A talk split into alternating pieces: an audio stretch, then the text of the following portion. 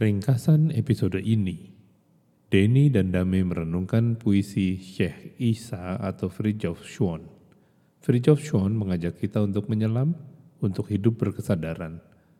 Tuhan memanggilmu untuk memikirkannya. Ia mengharapkanmu untuk berdekat dengannya. Sementara jika kita sudah dekat dengan Tuhan, dengan sendirinya cemas, takut, khawatir, dan berbagai penderitaan yang kita lekatkan ke diri sendiri akan hilang dengan sendirinya. Dengarkan lengkapnya pada Dialog Suweng episode ini. Selamat datang di podcast Dialog Suwung ini bersama Pardamian Harahap dan saya Denny Turner. Kami berdua adalah sahabat spiritual yang berjalan bersama sejak tahun 2005. Suwung bermakna kosong, sadar berketuhanan, sering dimaknai dengan kata makrifat. Dialog spontan kami lakukan di tiap sesi dengan tema pokok puisi sakral berbagai tradisi.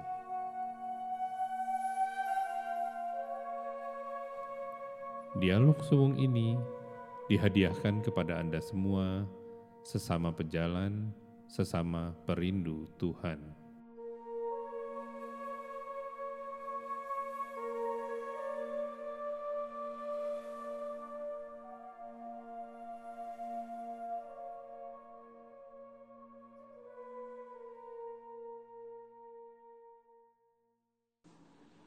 Assalamualaikum warahmatullahi wabarakatuh. Selamat datang para sahabat Suluk Suwung Selamat datang di dialog suwung keempat di Instagram Live ini bersama sahabat saya Bang Pardamian Harahap dan saya sendiri Denny Turner. Sedikit pengingat mengapa dialog suwung dalam konteks tasawuf, suwung itu mengandung makna kekosongan, makna kesadaran berketuhanan. Sering juga dimaknai dengan kata makrifat. Adapun dialog adalah kami berdua melakukan dialog live secara mengalir spontan. Macam jam session kalau kita itu di musik jazz. Dan tema yang kita bahas itu tema pokoknya adalah puisi-puisi sakral dari berbagai tradisi. Melalui dialog spontan ini, kami berdua berkomunikasi juga dari hati ke hati dengan Anda semua.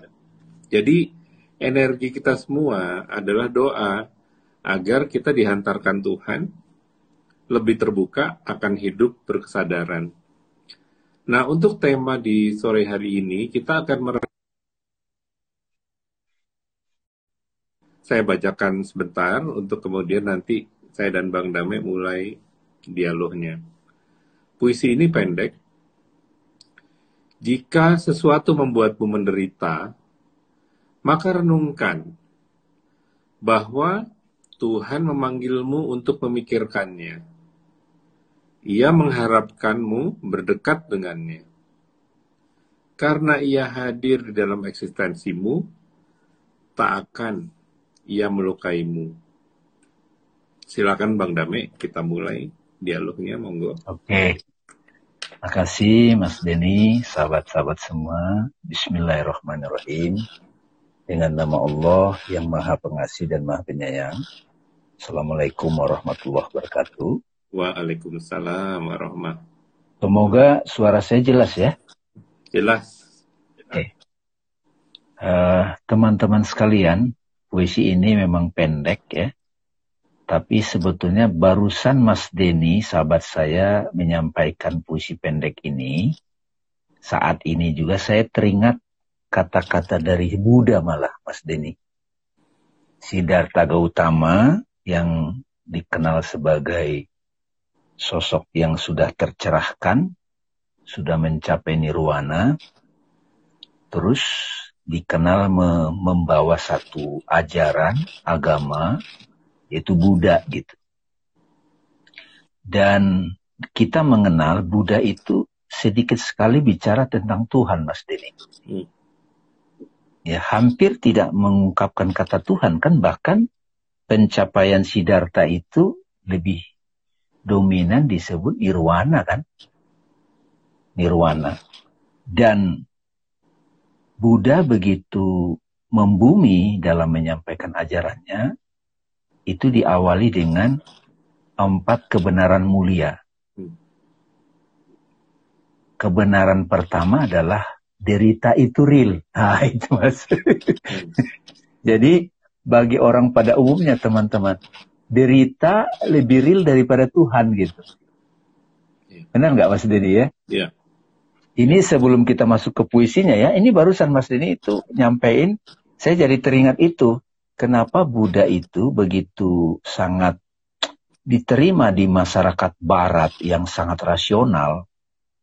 Karena Buddha tidak banyak berbicara tentang konsep Tuhan, Mas. Langsung ke sasaran yang menimpa manusia. Derita itu real, itu nomor satu. Nanti kita bahas ya, kenapa derita itu sebagai pintu masuk coba. Di sini kan Syekh Isa, Syekh Isa itu sebutan apa uh, panggilan untuk Frikchoksuan. Jika sesuatu membuatmu menderita, maka renungkan bahwa Tuhan memanggilmu gitu ya. Jadi derita itu begitu terasa bagi banyak orang. Bahkan orang lebih tertarik ngomongin derita daripada ngomongin tanda petik Tuhan. Hmm. Ya dong. Semua orang kan sangat tertarik membicarakan deritanya. Nah nanti kita lihat puisi ini memberikan berita baik bahwa derita itu adalah Tuhan memanggilmu gitu ya sebelum kita ke situ. Jadi saya tadi teringat itu mas. Jadi Buddha itu tidak banyak ngomong Tuhan, tidak banyak ngomong metode dulu. Dia ber, ajaran utamanya itu empat kebenaran mulia itu satu. Derita itu real. Lalu keutamaan kedua, derita itu disebabkan oleh attachment. Asal muasal derita itu attachment. Dan itu semua kita mengakui. Sebelum punya mobil, dia nggak melekat sama mobil. Begitu punya mobil, mobil itu sumber penderitaan. Gitu. itu bukan mobil yang bikin derita, tapi attachmentnya gitu. Jadi ada derita, ada attachment. Lalu kata Siddhartha, ada possibility bagi setiap orang untuk keluar dari derita.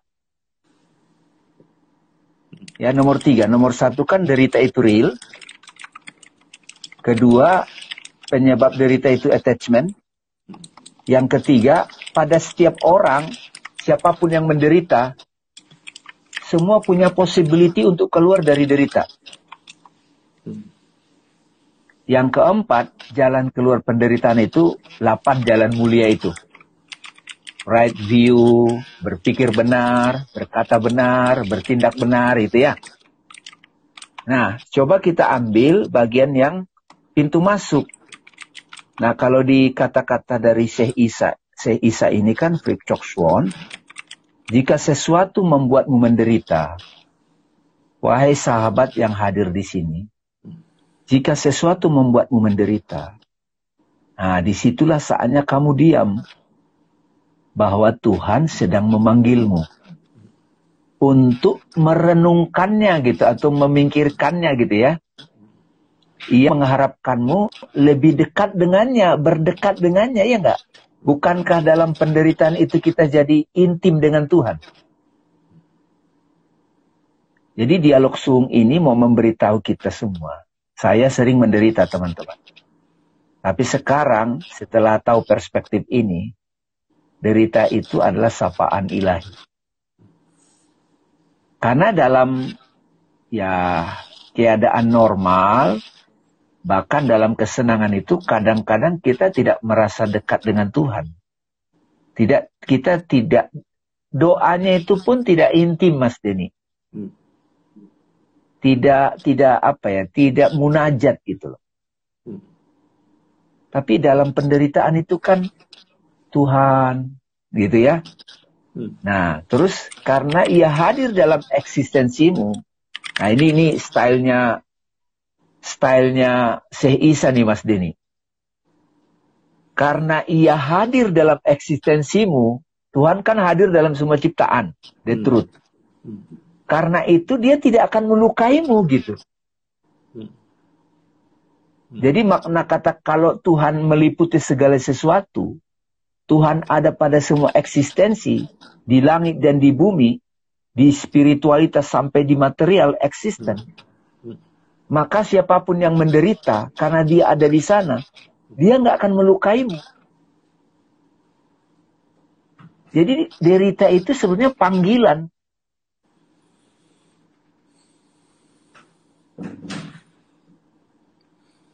Ini saya saya ini ya bang, saya respons ya bang ya.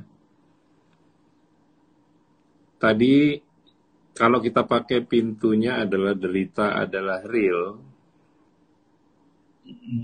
Iya. Kemudian melalui derita itu kita berpotensi dipanggil. Ini saya juga menghayati kata-kata Syekh Isa ini itu kayak kita disuruh nyelam gitu. Disuruh menyelam. Malah kalau kan ada di dalam puisinya itu ada dua yang pokok. Yang pertama memikirkannya, kemudian di baris terakhir itu adalah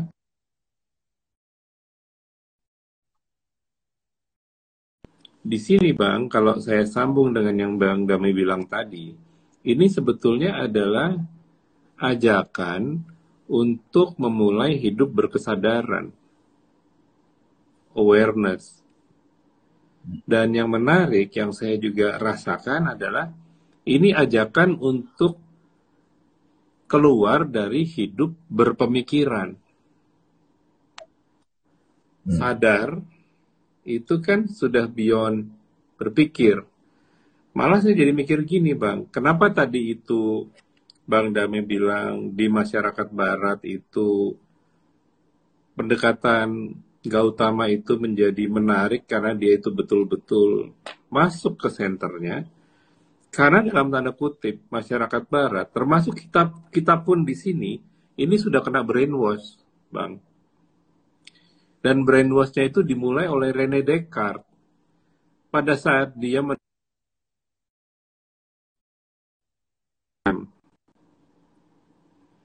Nah, Fridtjof Schoen, Syekh Isa, ini justru menjungkirkan itu.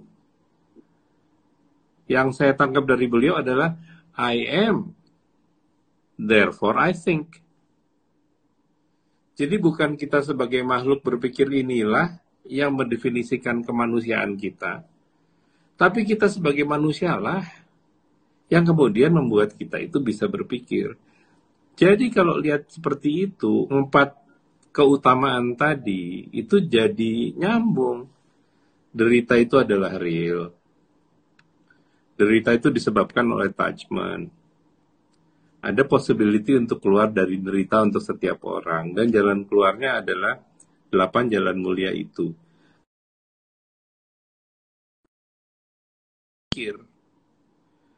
Kalau kita bicara I think, yang ada di pikiran kita cuma dua kan, masa depan masa lalu.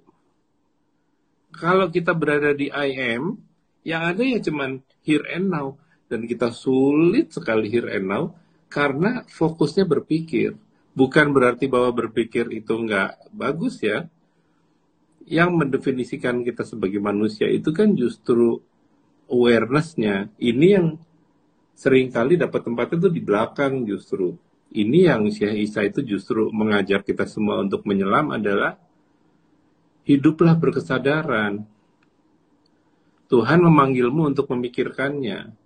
Ia mengharapkanmu berdekat dengannya. Sementara kalau kita sudah dekat dengan Tuhan, itu dengan sendiri kan yang lain hilang gitu ya Bang ya. Hmm. Worry hilang, ketakutan hilang, kecemasan hilang, if then hilang. Karena ya udah Tuhan ya, ya ya kamu aja lah gitu. Saya begitu terkesima dengan puisi ini karena ini juga ajakan untuk non dualism ya bahwa peace dan happiness itu selalu ada di kita. Adapun suffering segala macam itu datang dan pergi aja. kitanya yang terlalu attached dengan suffering itu. Aduh, gue sakit banget nih. Aduh, ini kan gue menderita banget nih. Padahal bukan itu.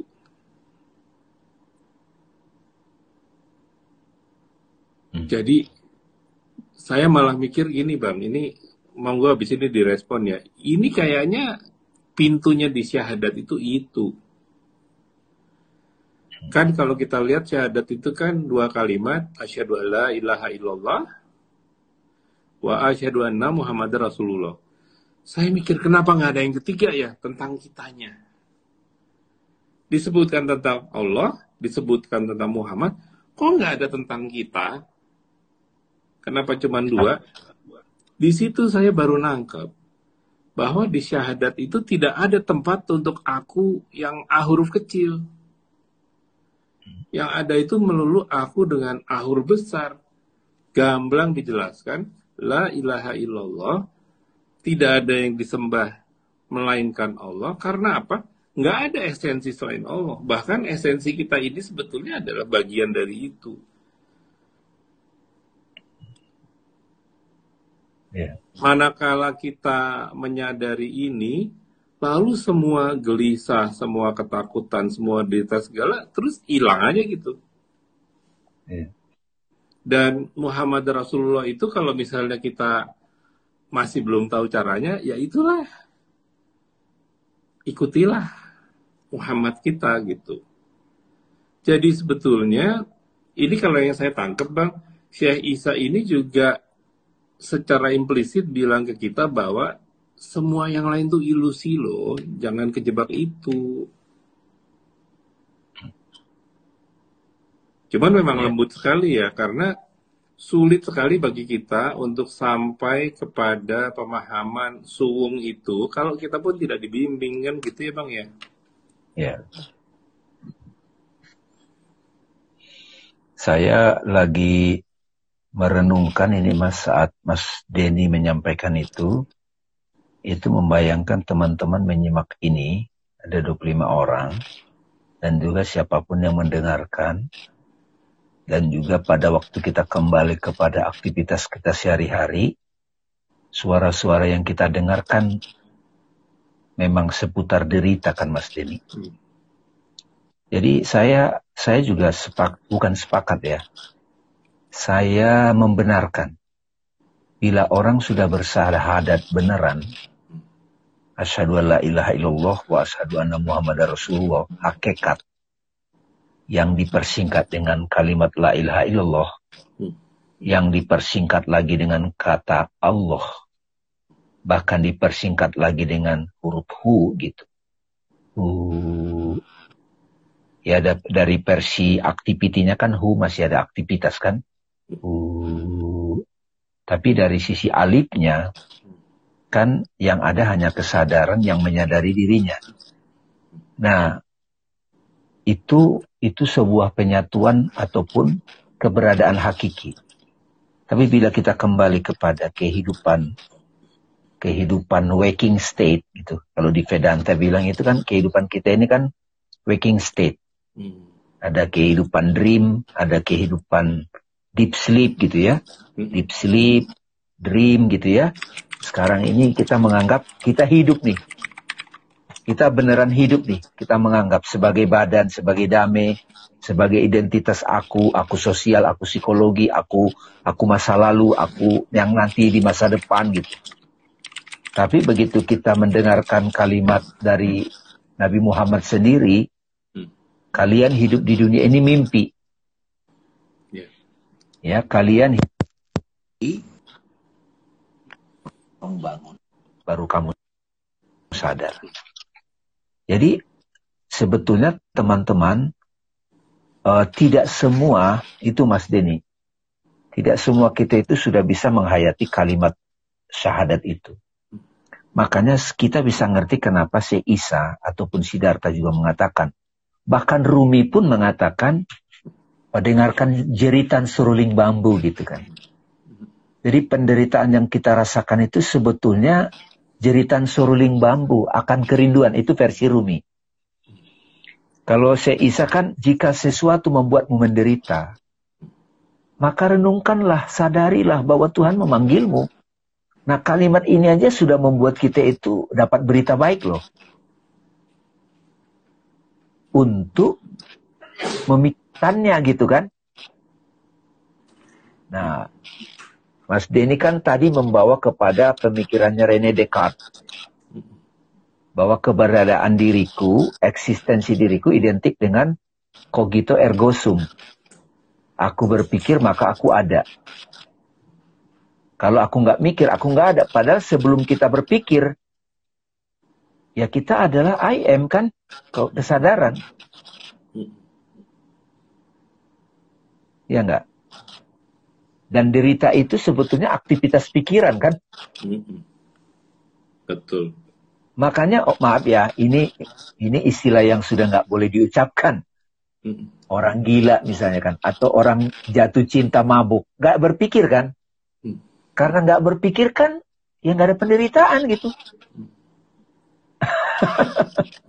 Ini yang saya mau nyambung nih bang, yang bang Dami bilang terakhir sekali, karena tidak berpikir ini tidak ada penderitaan. Sebetulnya kalau kita kenang zaman kita itu masih anak-anak, itu hampir setiap saat kita seperti itu kan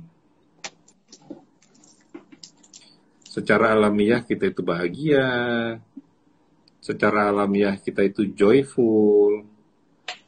Dalam keadaan apa pun kita itu sulit justru untuk penderita. Jadi kondisi alamiah kita manusia ini justru tidak adanya agitasi, tidak adanya resisten, tidak adanya rasa kekurangan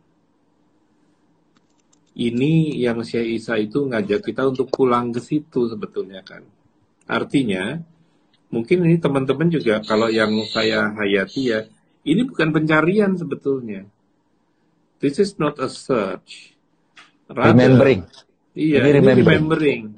Awakening and remembering lah ya, discovering yes. boleh banyak. Ya. Karena kita itu sebetulnya mengingat ulang kondisi hakiki kita yang belum terkacau dengan berbagai attachment, kacau dengan berbagai pemikiran. Yang tadi kayak Bang Damai bilang, nggak punya mobil pusing, begitu punya mobil lebih pusing lagi. Kadang-kadang kayak gitu kan, nggak punya rumah pusing, punya rumah bingung juga. Nah, ini yang saya saya senang ya dengan yang Bang Damai bilang tadi tentang remembering. I think pintunya adalah remembering itu karena di dalam perjalanan hidup kita semua ini dalam banyak kasus kita perlu unlearning apa-apa yang sudah kita terkondisikan. Dan yang paling basic adalah kita ini sudah terkondisikan untuk tidak ingat lagi la ilaha illallah. Kita sudah terkondisikan untuk lupa bahwa satu-satunya ya Tuhan aja. Bahkan kita pun sendiri itu nggak relevan. Bayangin bang, kalau kita seumur hidup dewasa kita itu berusaha untuk mendapatkan posisi, mendapatkan tempat di masyarakat, pengakuan di tempat kerja, itu kan sense of self as kecilnya gede banget. Mendadak itu yang bikin kita menderita. Hmm. Sementara kalau misalnya kita ikutin ujarannya Free Jobson, lo itu kan disuruh Tuhan untuk ingat ke dia lo. Begitu kita ingat Tuhan, yang lain semua itu hilang lagi karena memang yang hakikat itu kan bukan bukan kita gitu. Nah, saya pribadi menemukan justru ini barrier yang paling gede dalam perjalanan hidup. Karena seumur hidup itu kita membangun karir, membangun citra diri untuk kemudian ngeh bahwa bukan itu ya. Ini yang paling berat. Dan ini yang menakutkan sekali. Apalagi untuk kita-kita yang sudah boleh dibilang merasa, saya, saya underscore merasa ya, merasa sudah mapan di apa pun.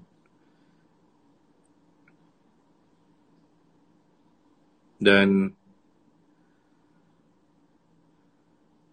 penghayatan akan tidak ada ilah kecuali Allah itu menakutkan Karena berarti betul-betul kita tidak hanya sekedar diminta telanjang, kita diminta sampai hilang sama sekali.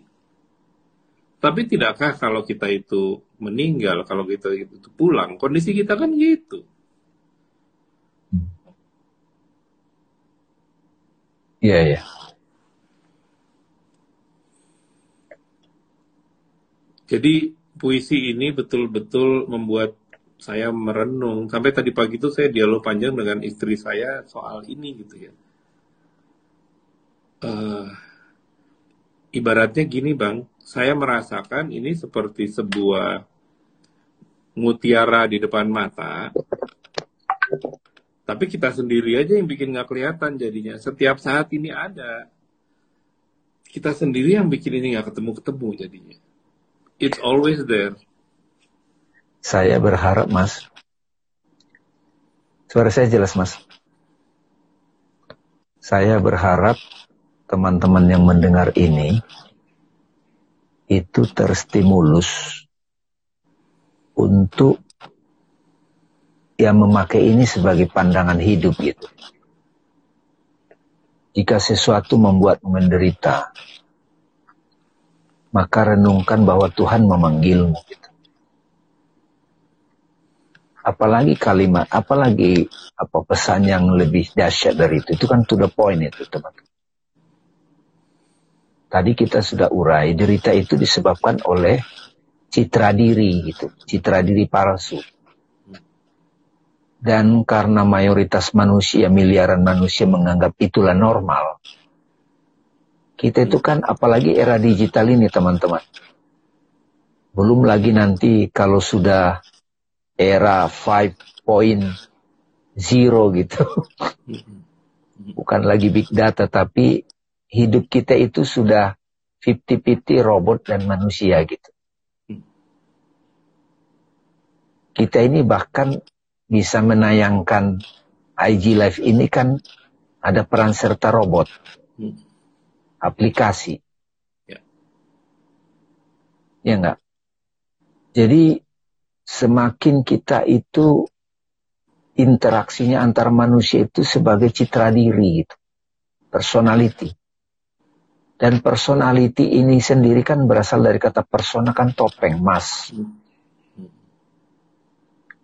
Makanya dialog suung ini mengajak teman-teman melalui robot ini juga, Instagram ini kembali kepada identitas asli masing-masing. Ya, karena kalau kita ikutin aktivitas pikiran ini yang sekarang itu difasilitasi oleh sangat mudah oleh teknologi, nggak ada berhentinya gitu. Makanya kita we need rest, kita butuh istirahat. Kita butuh suwung teman-teman. Kita butuh menyadari bahwa derita itu adalah panggilan Tuhan untuk kembali suwung. Untuk mengharapkan apa ya, memikirkannya, merenungkannya gitu. Kalau saya boleh tambah, derita itu kan kata si Isa, Tuhan memanggilmu. Saya tambahin, derita itu kesempatan kita untuk merenungkan apa yang diajarkan. Itu bagian itu, Mas derita itu Tuhan memanggilmu untuk memikirkannya. Menurutku memikirkannya itu untuk membaca pesan dari derita yang kita alami. Hmm. Hmm. Karena dengan kita merasakan, memerenungkan, mendapatkan makna, hikmah dari derita itu, maka kita akan menganggap, menyadari bahwa derita itu sebagai sapaan Tuhan. Dia pingin kita ngerti gitu. Dia dia Tuhan pingin kita tidak terhipnotis gitu. Kita ini kan mayoritas mas sudah kalau kata Robert Adams ada satu guru juga. Kamu melihat langit biru, sebetulnya kan tidak biru langit itu. Itu optik illusion gitu. Jadi kita itu setiap hari itu sebetulnya menyaksikan bukan yang esitis gitu, tapi menyaksikan sesuai dengan paradigma personalitas kita gitu. Kita sudah tidak melihat sebagai fitrah gitu. melihat apa adanya gitu. Iya. Kita Ini- itu aslinya bahagia. Ini saya mau nyambung Bang, pada saat Bang silakan. Dami bilang optical illusion itu saya jadi tergerak gitu ya. Bahwa selain Tuhan semua ilusi Yes. Gitu kan. Dan datang dari mana ilusi ini adalah dari pikiran kita yang tidak terpandu dengan syahadat itu. Pada saat tadi Bang Dame bilang bahwa derita itu kemudian sebetulnya panggilan Tuhan untuk memikirkannya. Ada kalimat dalam bahasa Inggris yang terus saya jadi kerasa gitu ya Bang. Pregnant silence. Itu kalau di Indonesia kan adalah hening penuh makna. Hmm. Jadi pada saat kita itu memikirkan Tuhan, pada saat semua yang lain kita lepas, pada saat kita itu berdekat dengan Tuhan, maka kehening- keheningan itu sebetulnya penuh sekali dengan makna dan hikmah-hikmah itu akan terbangkitkan. Dan itu personal banget, khusus buat kita aja gitu. Hmm. Hmm. Seperti yang saya alami pada saat stroke kemarin gitu kan. Ya gimana ya berdekat kepada Tuhan, tapi dari situ kemudian saya dapat begitu banyak insight yang membuat saya itu jadi adanya hanya bersyukur aja. Dan sampai dengan hari ini, Alhamdulillah, nggak ada tuh rasa kesel, rasa sebel, anger, segala macam. Yang ada cuman, Alhamdulillah ya Tuhan, saya dipandu melalui proses ini. Jadi banyak sekali apa ya eh, tabir-tabir hati itu yang kemudian bisa terbuka. Dan yang saya juga rasakan, Bang, ini bukan karena effort saya, Hmm. tapi karena kemurahan Tuhan semata gitu ya. Tabir-tabir itu dibuka. Dan yang juga mencengangkan itu adalah apa-apa yang saya waktu masih umur 17 itu berusaha memahami baru sekarang loh umur 50-an ini baru oh ini rupanya. Jadi kayak ya. konfirmasi ya. Iya. Kayak konfirmasi bahwa effort kita semata kalau tidak karena kita itu berdekat dengan Tuhan ini pintunya ya kurang diminyakin gitu nggak kebuka-buka jadinya gitu kan. Mas ini yang saya saya bahagia gitu ya bang ya bahwa dialog kita berdua ini kan sebetulnya dialog yang relatif tidak populer. Hmm. karena yang kita bahas ini bisa dibilang berlawanan dengan yang diajarkan oleh para Maester. motivational speaker segala macam gitu kan Hmm.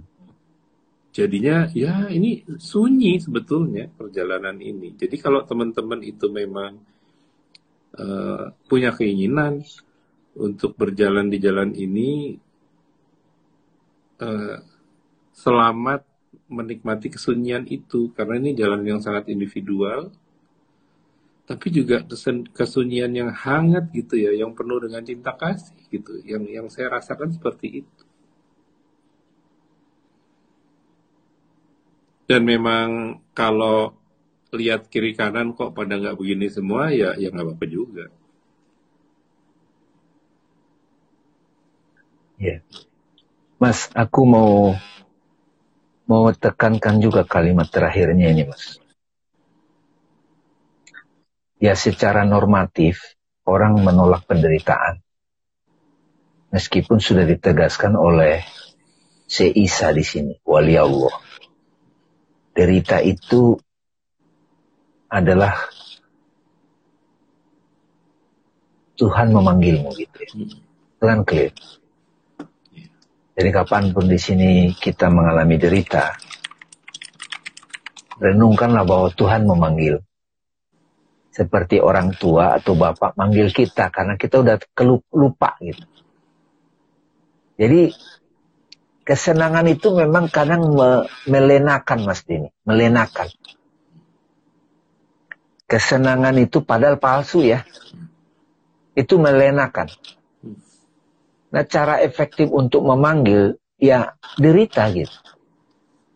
Itu sebabnya dalam banyak puisinya Rumi, terkesan Rumi itu merangkul derita. Dan memang dia rangkul. Bahkan dia memelihara derita itu supaya membuat dia tetap hangat gitu. Jadi ini ini poin penting ya teman-teman dialog suwung ya. Sesuatu yang membuat kamu menderita, renungkanlah Tuhan memanggil. Untuk memikirkannya saya memaknai untuk membaca makna di balik derita itu. Dia Tuhan mengharapkan mengharapkanmu dekat dengannya. Dia manggil suatu. Karena kesenangan itu sudah melenakan kita.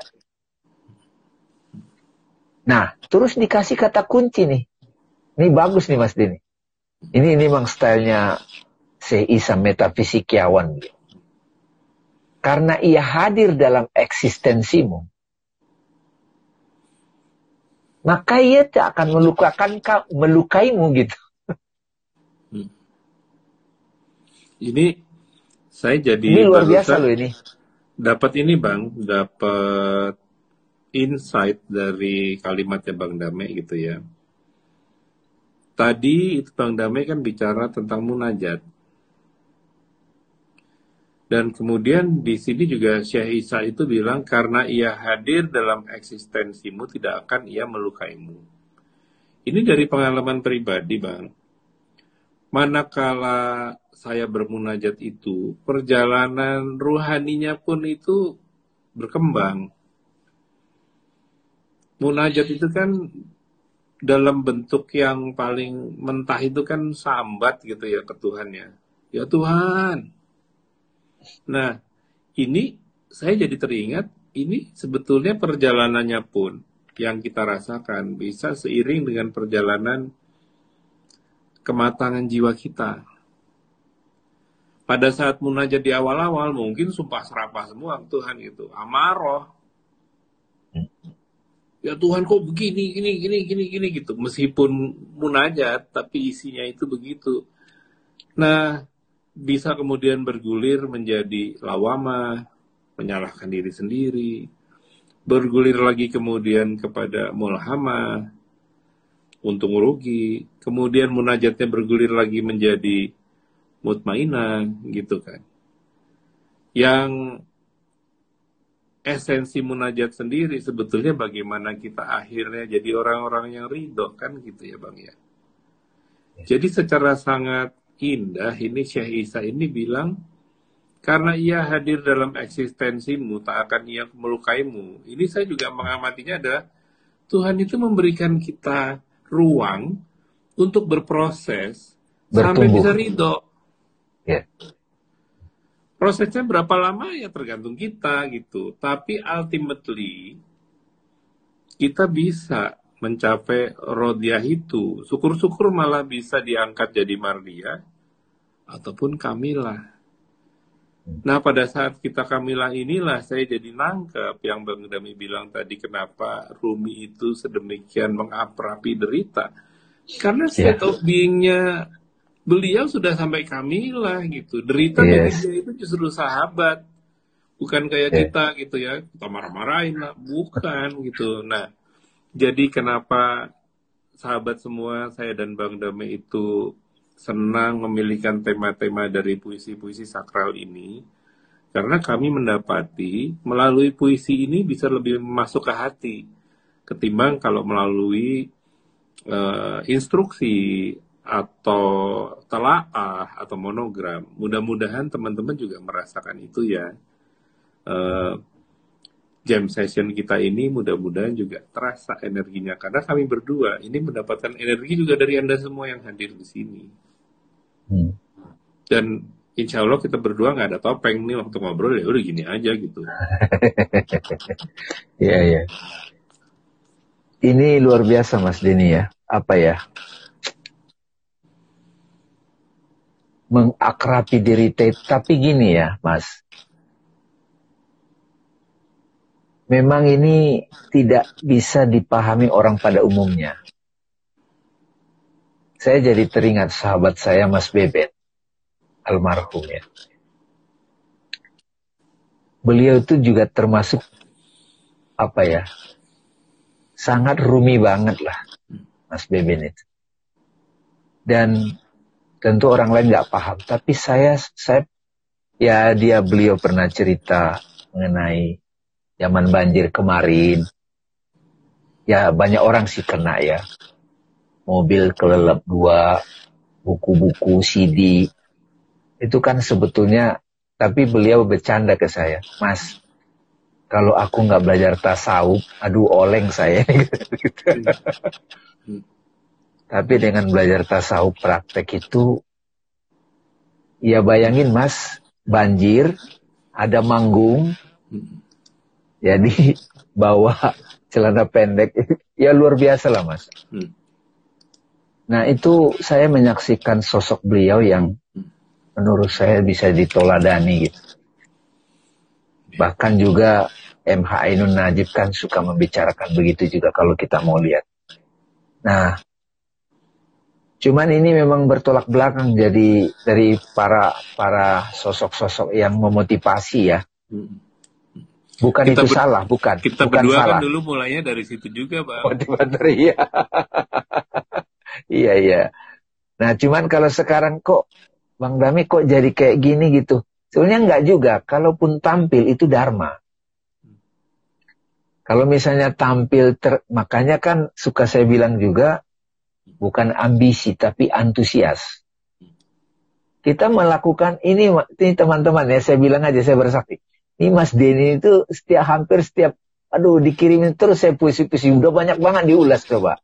Itu siapa bilang itu nggak produktif tuh gitu. siapa bilang itu nggak serius? Antusias loh itu. Hmm. Mengulas puisi begini itu nggak mudah loh. Dikirimin gambar bagus-bagus. Ini udah banyak nih koleksi yang mau kita bahas di dialog suwung ini coba. Nah, kalau saya kan persi nulis-nulis tangan nih teman-teman gitu kan. Tulis tangan di sini dapat sesuatu nulis dan itu habis mendapatkan itu merasa nggak mas disegarkan ketika dapat intuisi ataupun ilham dari satu puisi, Mas, itu merasa seperti disegarkan kan? Betul. gitu. Iya. Ya, jadi teman-teman, ah ini saya teringat lagi kata-kata Robiah al-Adawiyah. Tidak apa-apa Tuhan engkau cemplungkan aku di neraka. Karena aku juga percaya engkau ada di sana. Asal engkau bersamaku katanya. Itu kan bahasa pecinta. Sebetulnya di neraka itu kan juga Tuhan itu ada karena dia meliputi eksistensi. Itulah kalimat yang terakhir dari Seisa ini kan bagus banget tuh. Hmm. Karena ia hadir dalam eksistensimu, saya tambahin.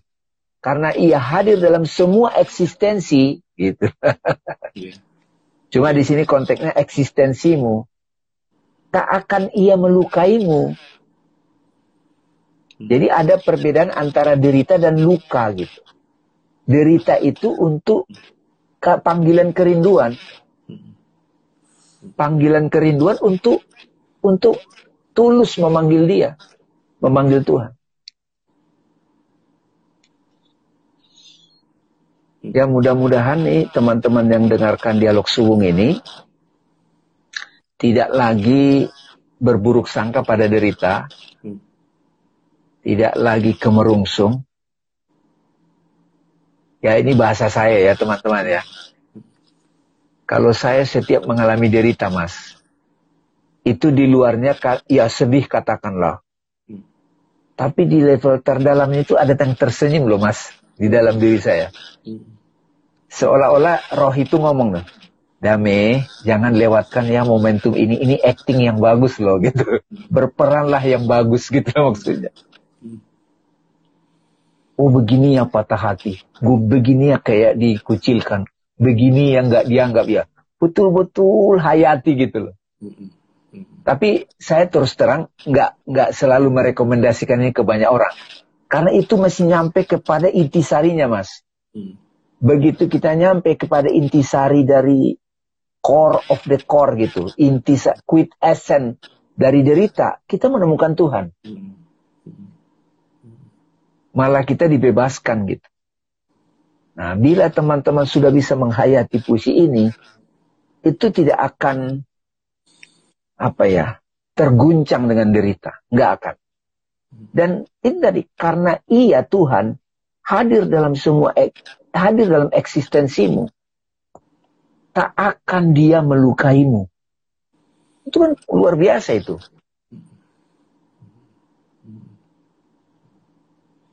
Ini kalimat kedua bahwa Tuhan memanggilmu untuk memikirkannya. Memikirkan Tuhan itu kan la ilaha illallah lagi gitu. Dan panggilan untuk memikirkan itu inilah sebetulnya awal bagi kita untuk bisa mendapatkan rahmatnya. Karena teman-teman ya insya Allah usaha kita semata nggak cukup, nggak cukup. Usaha kita ini diperlukan, effort kita ini diperlukan agar rahmat Tuhan itu menjemput Hadir. kita. Ya. Iya. Dan yang interesting adalah yang saya hayati gitu ya. Rahmat Tuhan ini selalu di situ. Kitanya aja yang kayak anak kecil sibuk sendiri. Mana sibuk sendiri. Nggak ketemu-ketemu. Karena yeah, yeah. pikiran kita tadi, itu yang tadi di awal sekali, teman-teman semua, saya make distinction, membuat pembeda antara hidup berkesadaran, aware, dengan hidup berpemikiran sebagaimana yang kita jalani sebagai manusia modern selama ini. Kita merasa kita itu aware, padahal sebetulnya belum. Dan lepas dari pikiran ini sangat menakutkan, karena ya semualah teman-teman ya, bahkan yang namanya di dalam pemikiran itu temanya itu kan cuma dua, mengejar sesuatu dan mitigasi resiko. Padahal yang namanya kun fayakun, bisa aja mendadak datang sesuatu yang beda sama sekali, meskipun kita udah jagain semuanya. Tidak berarti bahwa resiko-resiko itu nggak kita jagain. Tapi kalau kita berkesadaran, kita tetap membuka. Pada saat derita datang, ya datang aja malah bersyukur. Karena sering kali derita itu hadir, itu kayak jadi reminder bahwa kita itu bablas sebetulnya. Ya, yeah. Jadi Makan. apa sinyal-sinyal Tuhan itu sebetulnya luar biasa bikin ternganga gitu ya bang ya. Ya alarm ya. Alarm Jadi itu alarm ya, alarm. Hmm. Makanya bagus tuh memanggilmu kan tet tet tet gitu. Kalau udah derita tet tet tet senyum aja. Eh kita terusin lagi tet tet tet oke terus lagi tet tet. Iya. iya. Alarm ya teman-teman iya. ya derita itu alarm. Dan benar ya tadi yang almarhum Kang Beben itu bilang kalau tidak karena tasawuf oleng Benar, benar. Benar nggak Mas Dini itu? Iya. Kalau tidak karena benar. Tuhan, oleng. Udahlah oleng. Nggak kuat, ini nggak kuat. Jadi teman-teman sedikit background. Saya ini pekerjaannya adalah advisor untuk para eksekutif, CEO segala macam. Itu pun nggak cukup. Kalau tidak ada yang namanya berkah Tuhan, ya oleng juga.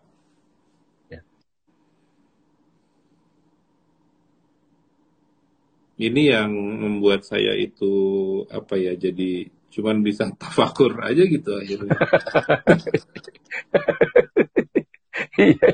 Jadi gini kan ya para sahabat semua bagaimana kita bisa memahami ikhtiar is one thing. Dekat dengan Tuhan lebih utama.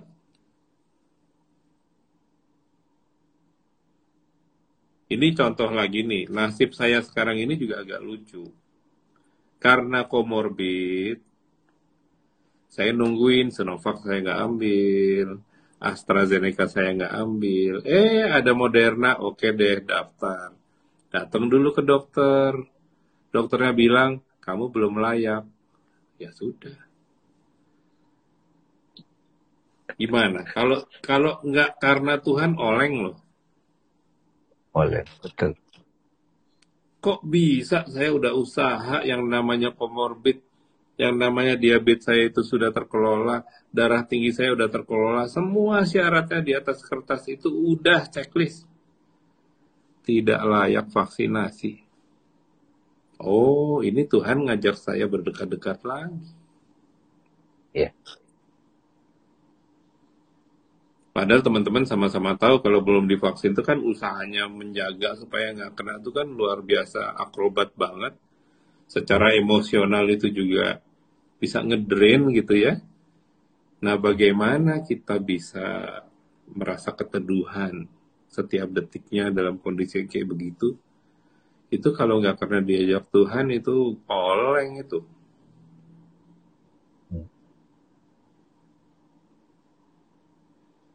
Tapi di situ ya Mas ya, dalam titik-titik di mana upaya manusia sudah maksimum, sudah berpikir maksimum, sudah mengupayakan. Tapi tidak terjadi. Di situ ada satu momentum sebetulnya kesaksian itu la ilaha illallah ya. Ya, la ilaha illallah.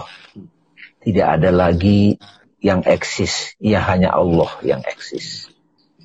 Lalu aku bersaksi Muhammad Rasulullah, Muhammad utusan Allah, ada peristiwa yang membuat kita menyaksikan Tuhan. Nah, gitu. Jadi sebuah utusan gitu. Yeah. Jadi saya kadang-kadang ya ini karena di dialog suwung. Kalau kita misalnya sakit, teman-teman, kan itu menderita, betul. Kita terima belajar menderita, upayakan. Datanglah satu dokter, dokternya itu betul-betul menyentuh hati kita. Dan kita tiba-tiba merasakan kesembuhan dan kasih sayang Allah. Nah saat itu kita kan takjub sama dokter itu. Sebetulnya yang datang siapa? Utusan Allah kan Mas Denny. Ya.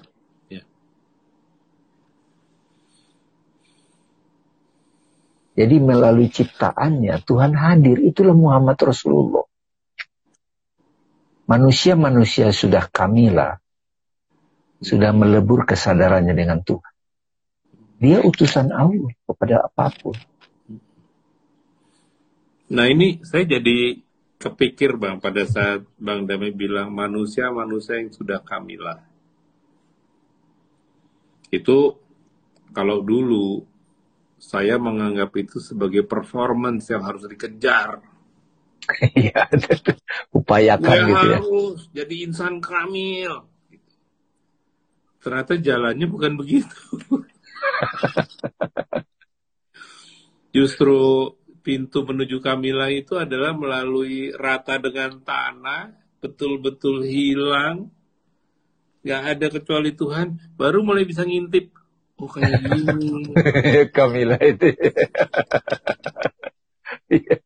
ini yang teman-teman ya, sering kali kita menganggap semua hal ini sebagai pencapaian seperti halnya kita pencapaian-pencapaian prestasi.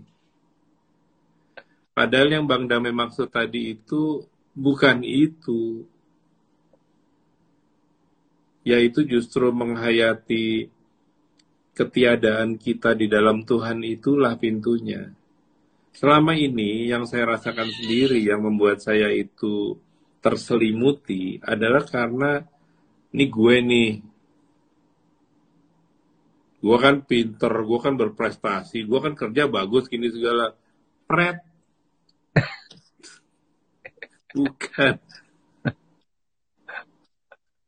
Jadi ini teman-teman ya, ajakan dari Free Joshua, ajakan dari Syekh Isa ini sedemikian teduh sebetulnya. Inti dari puisinya itu kalau di bahasa Betawi, udah deh, gitu sebetulnya. Empat baris itu kalau dijadiin bahasa Betawi, itu cuma dua kata, udah deh. Hmm. Siapkah kita mengolah bahwa udah deh, apa sih? Biasanya nggak siap. Karena masih nempel macam-macam itu kan ya bang ya? Ya gue kan begini gue kan begini gue kan begini. Udah deh.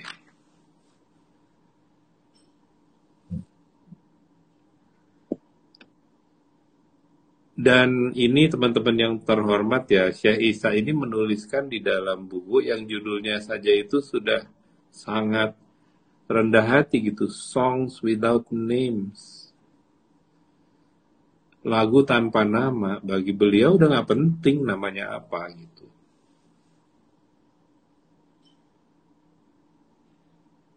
Ya. Saya merinding loh tadi Bang Dame komen kayak gitu tuh langsung jadi kayak mandi gitu.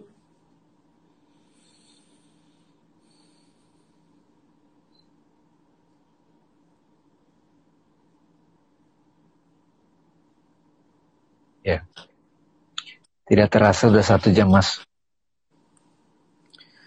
Bolehkah saya minta Bang Dame untuk memberikan renungan penutup untuk hari ini, Bang? Ya. Ya, makasih Mas Denny dan teman-teman sahabat-sahabat Dialog Suwung. Bersyukur kita bisa bincang-bincang seperti ini karena ini sebetulnya panggilan untuk kembali pulang.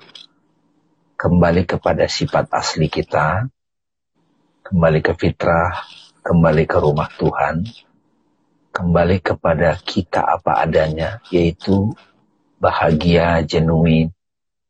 Kalau kata Syekh Isa di tempat lain menyebut Mas Denny, childlikeness, bukan childish. Bukan kekanak-kanakan, tapi seperti anak-anak. Yang polos, tulus, natural, ketawa gitu ya. Kalau dia nang, kalau dia sakit dia aku aku sakit gitu. Ya sekedar begitu gitu ya. Jadi jadi nggak berlebihan kalau sometimes dikatakan bangsa Israel, Israel, pejalan-pejalan Tuhan, tanda petik suka disebut anak-anak Tuhan gitu ya.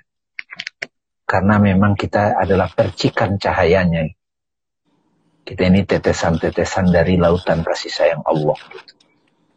Nah dialog suwung ini kita ajak untuk mengajak kita kembali ingat kembali, remembering gitu. Seribu kali kita melakukan kesalahan, kata Rumi, Tuhan akan selalu hadir di sana, menyapa kita. Dan kapan pun teman-teman mengalami derita, ingatlah kalimat dari Seisen. Tuhan memanggilmu untuk merenungkan, memikirkannya. Memikirkan apa yang dikirimkan itu. Supaya kita bisa menemukan hikmah. Dan supaya kita lebih dekat dengannya dan karena dia hadir dalam semua keberadaan kita, tidak akan dia melukai. Ya, saya kira gitu Mas Dini. Mudah-mudahan uh, kita mendapatkan pengingat di sini. Amin. Dari saya itu dulu. Sampai ketemu teman-teman. Terima kasih telah setia di sini. Ada 43 orang nih terakhir. Mudah-mudahan bagi teman-teman yang ingin me mendengarkan ini kembali, bisa melihat rekamannya di IG Live uh, Dialog Zoom. Ya. Terima kasih Mas Dini. Assalamualaikum warahmatullahi wabarakatuh. Waalaikumsalam warahmatullahi